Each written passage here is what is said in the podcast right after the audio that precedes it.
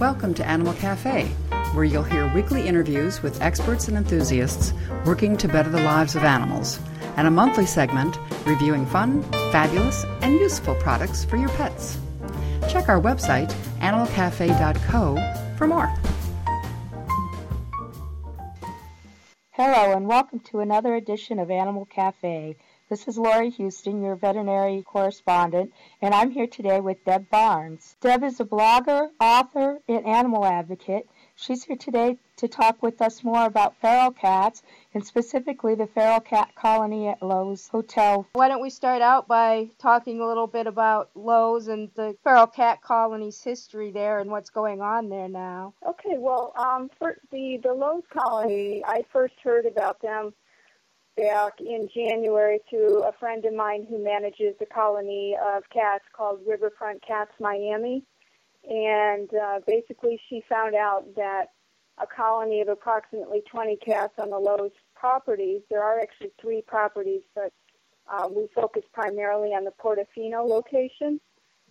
But anyhow, we found out that these cats that have been there since approximately 2004 were going to be um, trapped and brought to a shelter. And naturally, that caused a lot of uh, concern and outpouring from cat advocates. And um, this all started, like I said, back in 2004. There was a bellman named George Ricci, and he actually started out at the Royal Pacific location, and he had found a kitten and subsequently found a home for it. And through further research, he noticed that there were quite a few other cats on the properties, and he took it upon himself to research uh, TNR, and he contacted Care Feline in Orlando, and they taught him how to trap and manage these cats. He got them spayed and neutered. He fed them, and he took complete responsibility for these cats on his own. So these cats were very well respected, very well taken care of, but most importantly, they were managed. So the population was not escalating. He kept it all under control. At the end of 2011, it came as quite a surprise when all of a sudden management decided that they didn't want the cats on the properties any longer. And that's how we found out about the situation and decided that we needed to do something about it. At that point, the, the cat advocates, we got a little crazy about it. We started getting on Facebook and blogging and things of that nature and it caused such an uproar that we made the USA Today. And at that point, Loews decided to back off, and they decided to relocate the cats instead. Um, the only problem is with feral cats, relocation is extremely detrimental to their well-being. So that was another cause for us to fight. And several months had gone by until recently, uh, last weekend, the most recent decision uh, was to actually trap the cats. They very quietly swept it under the rug. They posted a note on Facebook that they had decided to trap the cats. They brought in a company called Critter Control. And um, for the past few days now, these poor cats are quite frankly very cruelly and inhumanely being trapped. Um, we're finding them bloodied uh, with urine on them, just in very bad shape, skin and bones. They haven't been fed since last week. Hotel employees, their jobs are being threatened. So it's a very serious situation right now. There are some pictures of some of the trapped cats on the Facebook page I was looking at a little bit earlier. Yeah, some of them look pretty pretty ragged. Yeah, and you know, again, it has to be said that these cats were, were very well managed. They were very well taken care of at no expense to the hotel, and because of that, they were healthy. Uh, they were not skin and bones. They had no diseases. They were vaccinated, sterilized. They posed no threats whatsoever to any guest. There's never been a single registration of complaint that any guest has been hurt by a feral cat. Uh, they were actually kept away from the guest area. They had their own feeding stations. Little houses were built for them. The crux of the issue is, you know, that Loews hotels claim to be pet friendly. So, of course, that's been us cat advocates. That's been our, our call to rally. How do you call yourself a pet friendly hotel if this is how you're treating these animals? And of course, they're going to say they're not truly a pet, which of course those of us that love animals would say otherwise. They're a pet of the community. That's all. It's just that they're an outdoor pet and not an indoor pet. Let's just back up for a few minutes, Deb, and, and talk a little bit about feral cats because I think there's a lot of misconception among people who don't know too much about this subject about what exactly a feral cat is. I think a lot of people sort of think of them as sort of a wild version of of uh, a pet cat, and they're a little bit different than that, aren't they, Deb? Uh, actually, they are, and truthfully, I I was one of those people with misconceptions. I I had heard of feral cats, but I honestly really didn't know what they were. How are they different from a stray cat? How are they different from a pet cat? And it turns out that a feral cat is a cat that has almost no interaction with human beings, uh, very little social interaction, if any. They were typically born outside, um, and they cannot be socialized. They they live outside, and that's where they want to be. Uh, they might actually have caretakers that are responsible for them, but that's strictly for feeding. They're not picking them up. They're not cuddly cats. They don't want to be petted. Uh, they just basically respect you if you respect them, and they really don't want to approach you or um, interact with you. Now, a stray cat actually is a cat that might have had human interaction, human interaction at one point. Uh, they might have been dumped on the street or abandoned. They might have become lost, and because of that, as time goes on, their human interaction has lessened, and they might actually turn feral. But the difference between the feral and the stray, a, a stray cat could possibly be readopted because they might actually remember the social interaction and you might actually be able to find a home for them at some point. Uh, really, the only feral cats that can be adopted are kittens. If you find a litter of kittens in time, you should be able to find homes for them uh, with no problem. And you mentioned the, the interaction between people it's not very likely that these feral cats, I mean, they actually tend to run away from people. They don't look for interaction, so they're not they're not likely to attack a person unprovoked or anything like that, are they, Deb? They're not really a danger to people, are they? They would never attack um, a stranger because, like I said, they you you can't approach them. They won't let that happen. Um, I actually visited Christine's colony of cats, and um, I, I was quite pleasantly shocked at what I saw. These cats were um, absolutely as healthy as can be and happy and just happy to, to be where they were. And I very respectfully kept my distance. Um, I was able to get probably within oh, probably 10 feet of them, but it wasn't like they were running up to me and rubbing against my legs. Um, I, I couldn't touch any of them, and Christine has been managing them for several years, and just recently maybe has been allowed to touch one or two of them, but that took a long, long time, and even she understands to respect that and she's not picking them up, not bringing them home, she's not trying to make them a pet. But yes, no, never an attack. There, especially a child, and that's one of the claims that Loews has made is that they're concerned that these cats will attack children. Um, if a child is running towards a feral cat, I can guarantee you that feral cat is going to run, and that that kid will never ever come even 10 foot close to it. You talked a little bit earlier about TNR.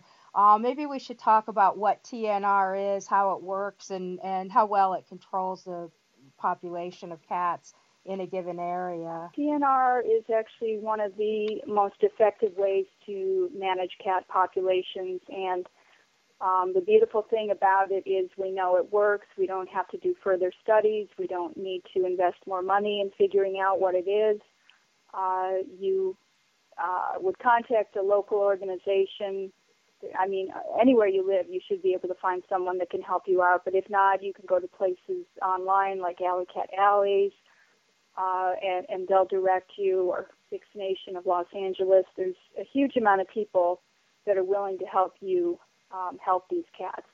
and they'll give you the traps for free. You borrow them. They teach you how to use them.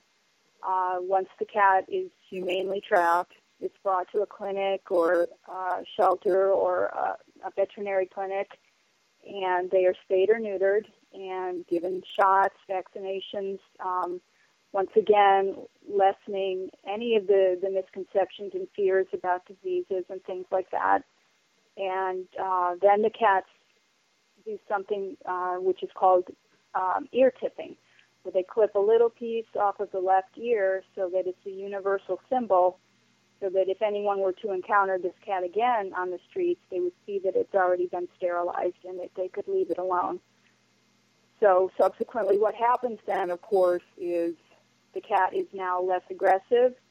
Uh, it lessens all of the um, possibility of spraying and urine odors, things like that. Um, there's less fighting, and the cats tend to manage their own colonies. They're very territorial, so because they can't mate, they bond with one another.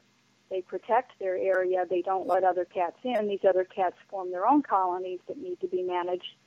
So it, it's extremely effective. The only other thing, though, that's really important after the, the cats are neutered and returned, we've now added the letter M as in Michael for the word manage, so that you're trapping, neutering, returning, and managing. Uh, without managing, you have no way of knowing if there's new cats coming onto the territory. You have no way of knowing if a cat is sick. These caretakers across the country have taken it upon themselves to manage these colonies and keep them under control. Let's talk pretty frankly about what's likely to happen to these cats from Loews once they're trapped. And I believe they're about halfway through trapping them right now. Is that correct, Deb? They've trapped um, maybe eight or nine of them that we're aware of. Might not be that many, but yeah, it, it's close to that. Um, right now, we've been very, very blessed. Like I said, the people at um, Care Feline TNR have been extremely helpful to our cause, and uh, the Orange County Animal Services also has been kind to us, and they've actually been notifying us when the cats are brought to um, Orange County Animal Services, and we just send out a massive bulletin, and these cats have been intercepted. But the problem is, like I just said to you, what do we do with them now that we've got them? They really ideally uh, need to be on the Loews property. Feral cats should not be relocated. It's, it's extremely dangerous to their health and their well-being. So, you know, we, we saved them in one way, but now we've got to figure out a plan B. Um, but, but if we did not have this network of friends helping us, they would be uh, most certainly put to death almost instantly.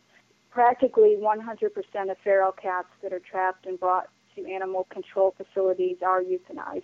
Because they are not deemed adoptable, these animal control places feel that this keeps the population down and that's how they handle it. So these cats are still without a home. Relocating them, essentially, that's dangerous because they're going to try to get back to the home that they know. Is that correct, Deb? It's absolutely correct. Cats are completely instinctual and completely territorial. Like I said, they've been there since 2004, so this is it. They don't know any different, and if you bring them somewhere else, they're going to try to find a way back. They'll probably get hit by a car. They could get eaten by a predator. Uh, they they won't have food sources any longer. Um, they could get um, uh, diseases. Uh, all sorts of very bad elements are out there to hurt them. Um, really, the ideal solution is to keep them on property and to respect the fact that they've been managed and to just leave them alone. But since that doesn't seem to be um, a possibility at the moment, it's not a matter of finding them a good home because you can't bring them into a home. They they'll, they they go crazy. They you know they become a little wild. They become aggressive. They are um, like you know, it, a house to them is like living in a trap cage, and they don't like it and they don't want it. So they really can't be tamed. They're not they're never going to make a good pet cat for someone to you know to bring into their house and expect to sit on their lap and be able to pet them and that type of thing. That's just not going to happen. Oh, it's not.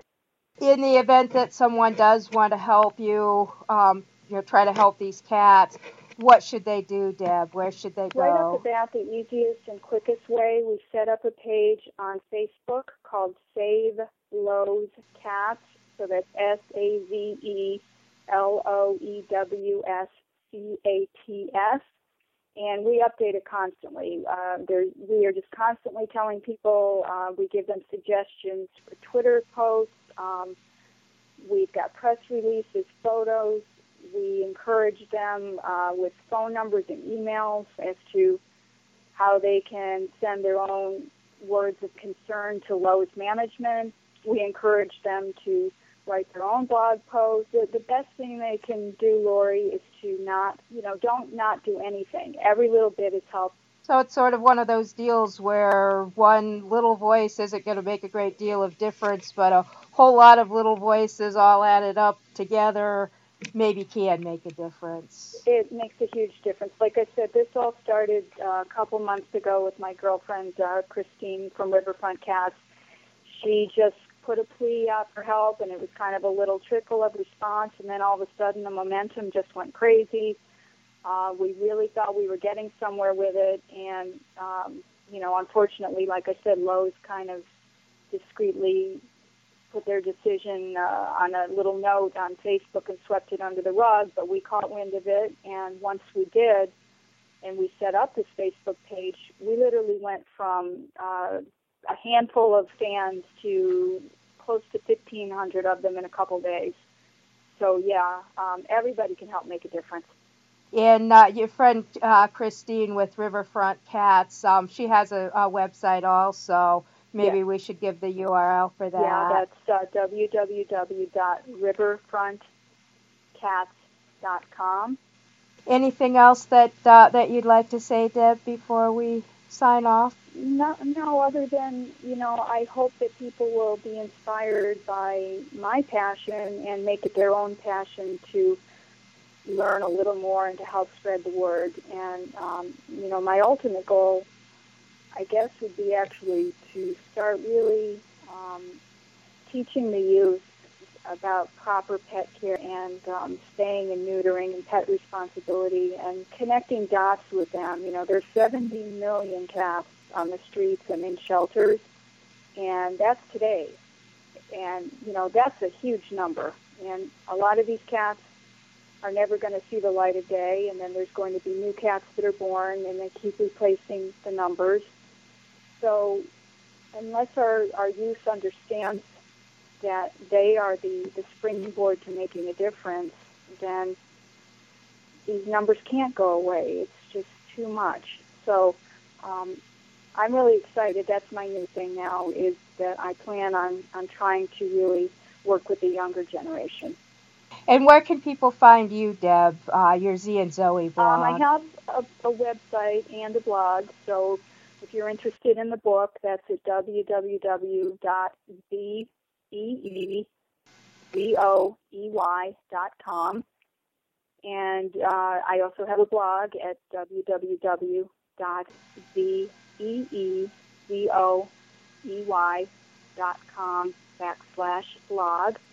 And um, this is another interesting thing. I wrote this book uh, last year. It's about my cat. I have a Maine Coon and a Bengal, and they had a litter of kittens. And I'm embarrassed to say that I didn't know, again, as an educated woman who's loved cats her whole life, that a cat could get pregnant. I thought a cat had to be at least a year old, and I was wrong. So I accepted responsibility from for that, and um, these cats have inspired me in ways I never thought possible. They got me through a very rough time in my life, and um, as a consequence, I followed my dream to write this book. But it just brings me back to the point if I can keep learning, other people can too. And that's really what it's all about lessons learned and just trying to be good, responsible human beings. And your book is beautifully illustrated. It's a wonderful book, Deb. Even dog lovers, I've been told, enjoy the book, so that's good news. I'm sure. well, thank you very much, Deb. It's been a pleasure speaking with you. Thank you, Lorie. We hope you've enjoyed this week's edition of Animal Cafe. Please join us again next week for another fun and informative edition. Thank you. Have a great week.